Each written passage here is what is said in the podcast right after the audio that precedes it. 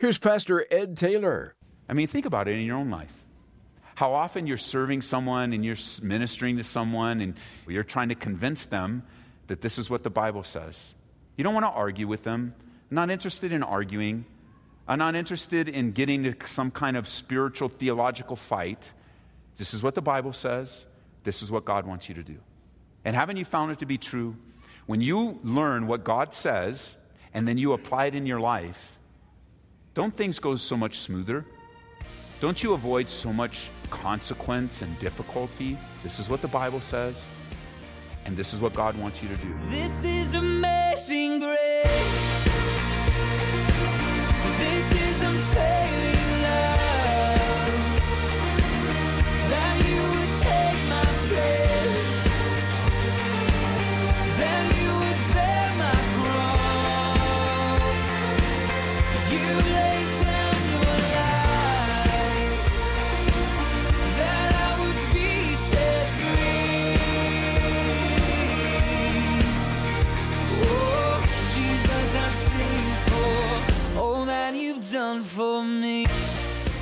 Hi there, and again, welcome to Abounding Grace. Speaking of welcomes, we'll take a look today at the welcome Jesus received on his way into Jerusalem. It's the last week of the life of Christ on earth, and his last public appearance before going to the cross. He receives a royal welcome, but soon the welcome will turn to jeers.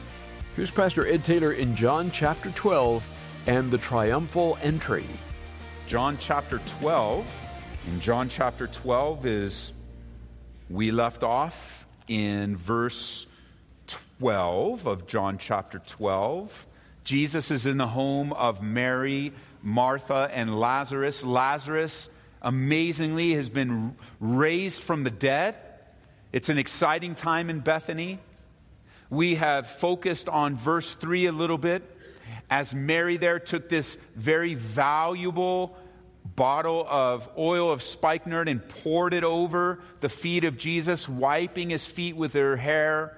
We learned the beauty of the fragrance of worship and true worship. We also learned the beauty of the fragrance of sacrificial giving. And it's an exciting time in Bethany. It's also an exciting time in Jerusalem. As now we turn our attention to the last week, really, this whole time, this whole chapter has been the last week of Jesus' life, the last few days. John will spend the rest of the book, all the way through chapter 22, on the last week of Jesus' life. You remember, John wrote his gospel so that those that might read it would believe on the Lord Jesus Christ. It makes sense to me that half of his, more than half of his gospel would be dedicated to the death, burial, and resurrection of Jesus Christ, because that is the gospel. That is the good news that Jesus lived, that he died for the forgiveness of your sins, and that he was buried but rose again, and he's alive today. That today, if you would turn your life away from your sins, away from your sinful past, away from your own control, away from doing things your own way, if you would turn your life and surrender, turn it away from the past and surrender your life to God today, believing on his death, burial, and resurrection, you will be saved. That's what the Bible says. That if you confess with your mouth the Lord Jesus and you believe in your heart that God raised him from the dead, you will be saved. And the rest of the chapter will be looking at all of the circumstances around the death, burial, and resurrection of Jesus. But in chapter 12 of verse of chapter 12 verse 12, we find that the next day, this would be Palm Sunday, a great multitude that had come to the feast when they heard that Jesus was coming to Jerusalem took branches of palm trees and went out to meet him, crying out, Hosanna! Blessed is he who comes in the name of the Lord, the King of Israel. Then, verse 14, when Jesus, uh, then Jesus, when he had found a young donkey, sat on it, as it is written, Fear not, daughter of Zion. Behold, your king is coming, sitting on a donkey's colt. What an exciting time. Palm Sunday, Jesus, he comes in, the Passion Week begins. Scripture is being fulfilled, prophecy is coming to pass. It's a very exciting time. You see, Jerusalem during this time, during the Passover season, is filled with people. Jerusalem at Passover was the delight of the Jews, but the despair of the Romans. Thousands of devout Jews from all over the world arrived in the holy city, their hearts filled with excitement and nationalistic fervor. The population of Jerusalem would more than triple during this feast, making it necessary for Roman military units to be on special alert. They lived with the possibility that some enthusiastic, jealous a Jewish zealot would kill a Roman official or incite some riot. So there's always a so there's tension going on, there's excitement going on. Messiah's coming in, and here he is fulfilling scriptures. It's it's a city overflowingly packed with people. How many people? We're not quite sure. But Josephus tells us that they would, at this time, this particular Passover, they counted some 250,000 250,000 lambs being sacrificed. Now, when you do the math compared with the instruction of the law that one lamb would be for every 10 people, there's a couple million people in Jerusalem at this time. Because also remember, the law dictated that every Jewish male 12 years old and above that lived within a 15 mile radius of Jerusalem was mandatory to worship at this feast. Actually, at three feasts, Passover being one of them. So, a lot of excitement. I mean, they got the palm branches out. They're quoting the scriptures in verse 13, that's Psalm 118, verse 26. In verse 15, that's Jer- Zechariah chapter 9, verse 9. Scripture is flowing, prophecies being fulfilled. It's an exciting time, an amazing scene, but not all is what it appears. Haven't you found that to be true? Uh, what's the saying? You don't judge a book by its book cover, but often we do that. We kind of see the cover, it kind of gets us interested, then we open it up and find out, oh man, this is not what I expected. And not all is what it appears in the life of Jesus right now. If we were just reading this, we would conclude this is a very exciting, wonderful time. And if we were to turn the page, more exciting, wonderful times would follow, but that's not the case. You see, Jesus, he doesn't judge by the outward, but he judges by the inward. And there's something going on in Jerusalem right now that we need to be reminded of so that we don't get too caught up in the crowd and the excitement of the crowd. So turn back, would you, to Matthew chapter 23 and let's notice what's going on in the hearts of the people here so that we can gain some context of the environment. It's a very worshipful time, it's a very exciting time, but it's also a very religious time where, like the Pharisees of old, they, Jesus would say to them, Hey, you are like whitewashed tombs. You look good on the outside, but you're full of dead men's bones. It's a very lifeless time, even though there's excitement, there's a loudness to it. There, you know, the palm branches are flying, the scriptures being quoted. But here, you'll remember Jesus understood the people of Jerusalem as he laments over them in Matthew 23, verse 37. He says, Oh, Jerusalem, Jerusalem, the one who kills the prophets and stones those that are sent to her. How often I've wanted to gather your children together as a hen gathers her chicks under her wings, but notice, you were not willing. That's a heart issue. A heart issue. You're not willing. I've wanted to gather you, but there's an unwillingness. See verse 38 Your house is left to you desolate, for I say to you, you shall see me no more until you say, Blessed is he who comes in the name of the Lord. There's an unwillingness upon the hearts of the people. I mean, if you look at it from the outside, you're like, wow, how impressive, how wonderful. But one thing you notice about Jesus throughout his ministry is that he's not very impressed with the crowds. Crowds don't move him. As a matter of fact, the pattern of his life was if a crowd was gathered, he would preach the gospel to them and then get out. You never really read of Jesus looking to Peter and go, "Man, Peter, can you man, can you man, this is amazing how many people showed up for this event." No, he doesn't do that. He often will withdraw himself from the crowds to be alone with the Father. And if a crowd would gather, he'd take an opportunity to preach the kingdom of God to them and preach repentance to them. But he wasn't impressed with crowds, and it's too bad that we're too impressed with crowds. Because here's a crowd that should have known they were students of the word. And here's a crowd that should have expected the coming of Messiah because they were listeners of the word. But this is a crowd that failed to respond because they're not doers of the word. Because I believe many of the people here crying, Hosanna, Hosanna, blessed is he who is coming in the name of the Lord, not too long from now, out of one side of their mouth, they're crying, Hosanna. Out of the other side of their mouth, they cry, Crucify him. Crucify him. A very fickle group. You know, that is a problem with you and me. We're very fickle people. We're, humans are fickle people. Where you're up one day, down the other. Happy one day, not so happy the next. Excited, and then not so excited. I mean, a real simple illustration of that can come to us from the sports world, football in particular. There is a certain team in a certain city that was so excited about the quarterback coming to town. It was the quarterback they've always dreamed about. The one that would take them all the way to win the Super Bowl. The one that, yes, yes, this is the one.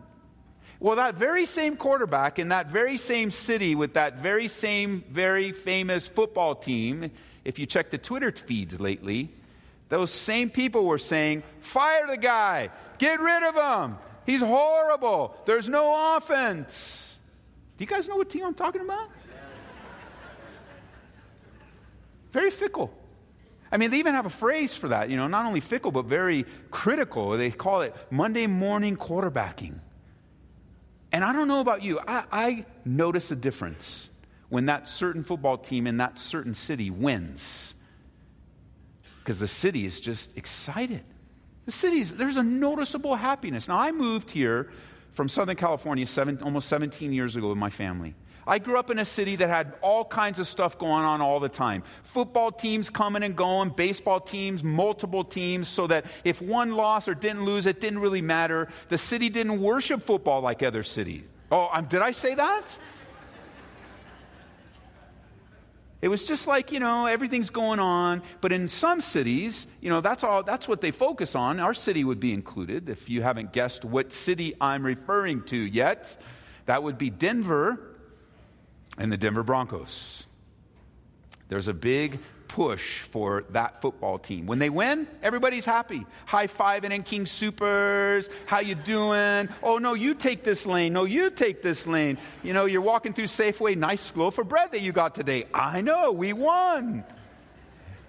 When they lose, there is a palpable sucking of wind away and man, nobody's happy anymore. No high fiving. You start to see fingers while you're driving that you never saw before.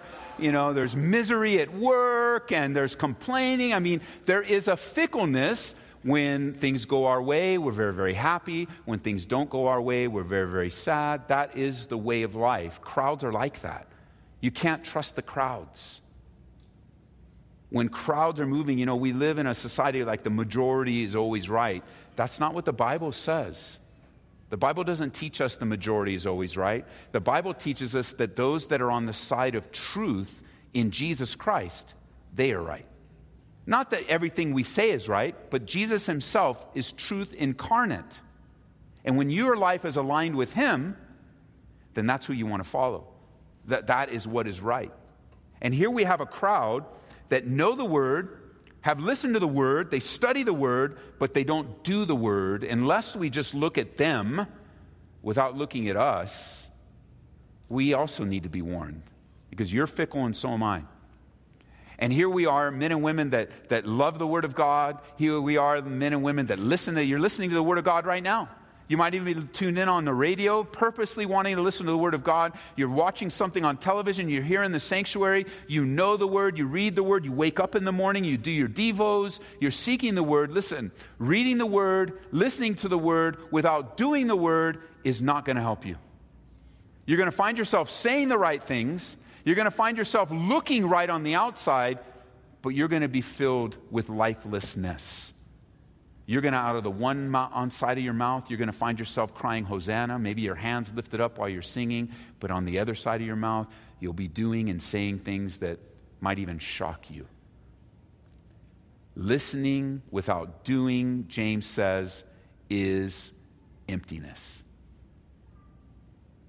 Bible study is designed to change your mind.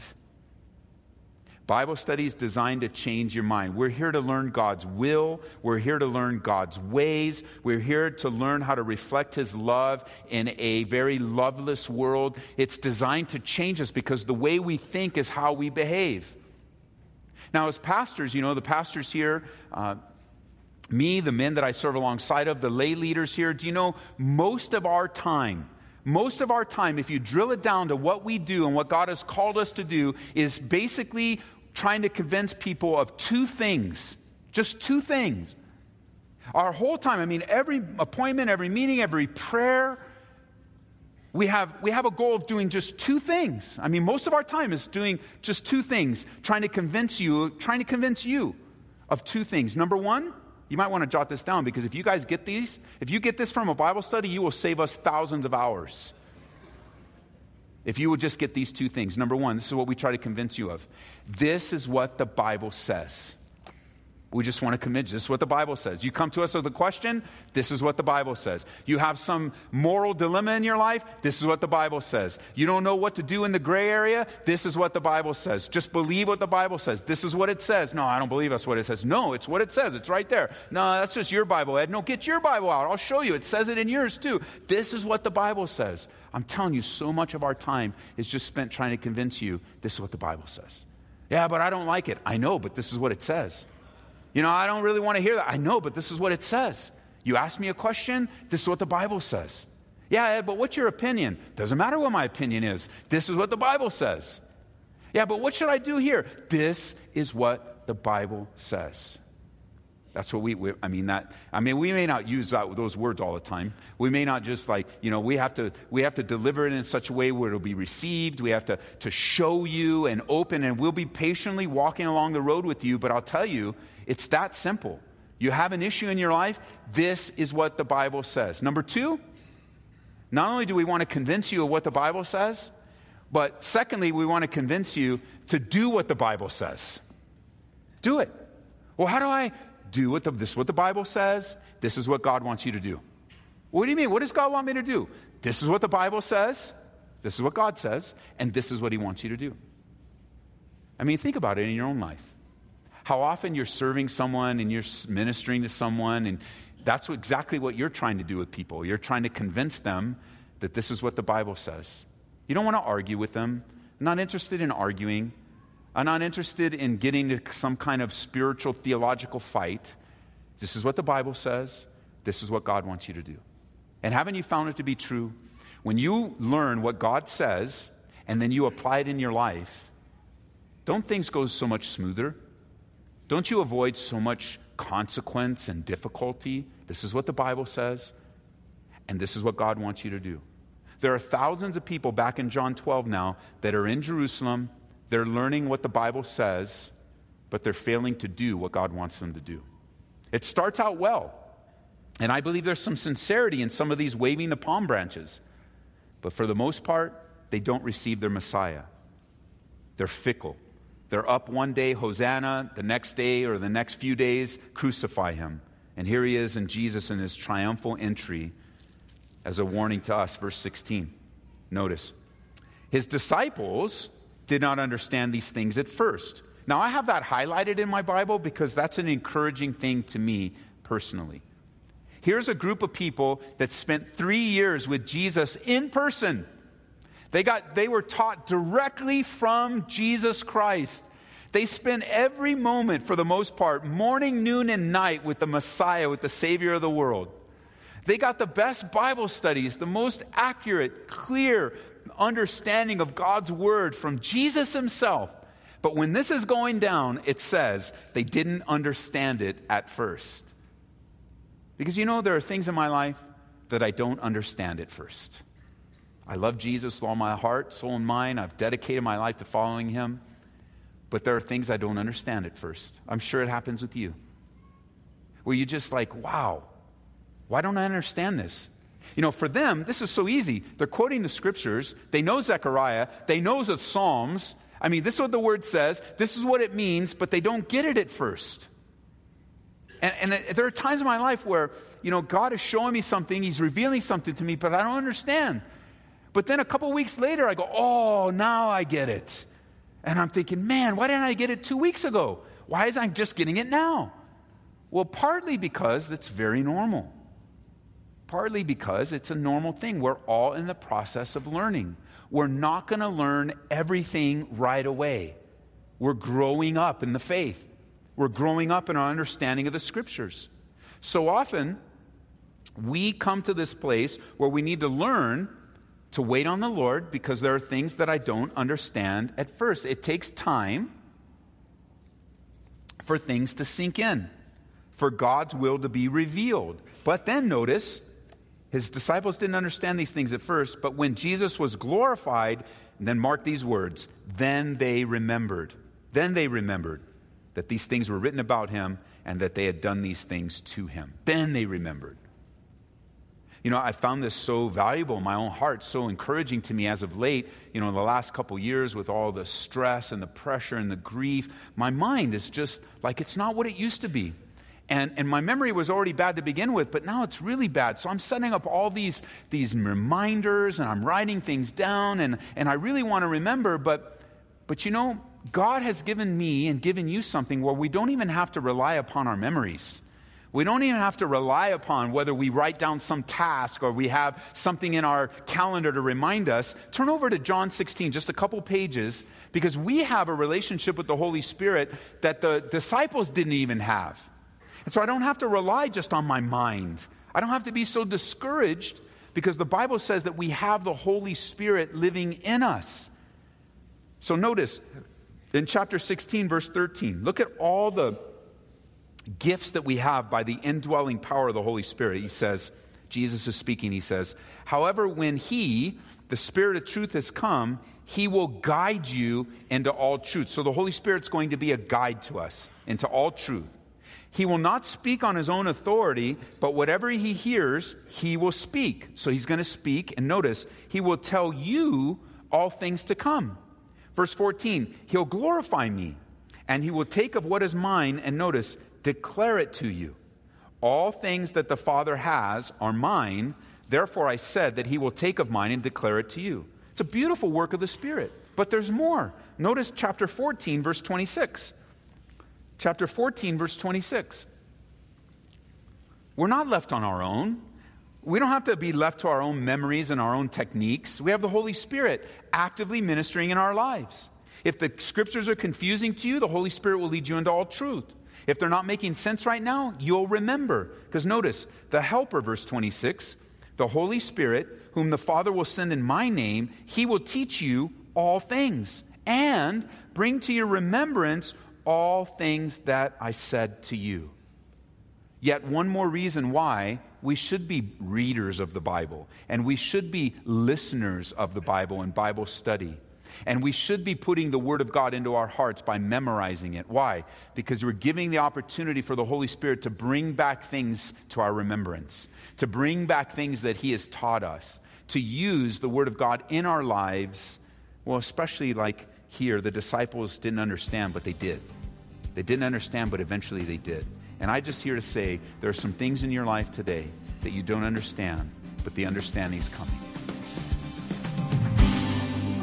You're listening to Abounding Grace with Pastor Ed Taylor and part of a study in John's Gospel.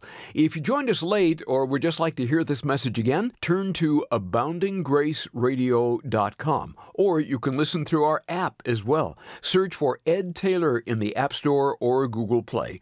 And we also have a podcast. Look for us where you get your podcasts.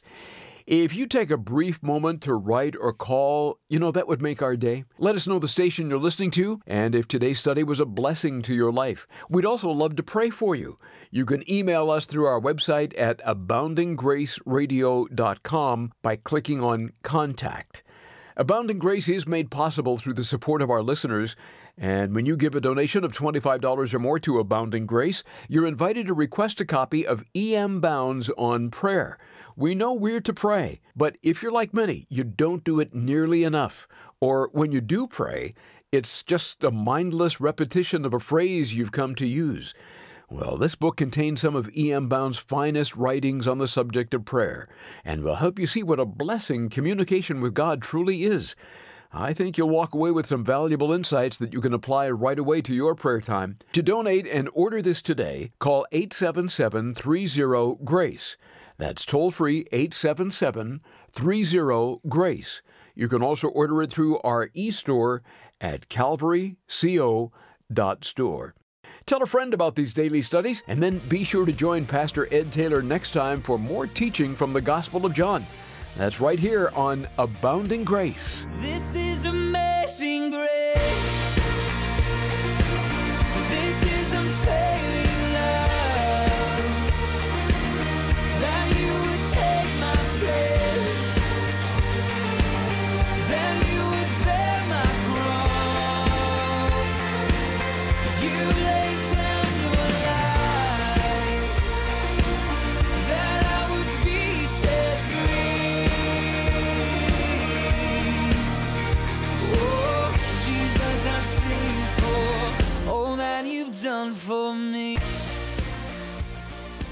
Abounding Grace is brought to you by Calvary Church, Colorado, here in Aurora.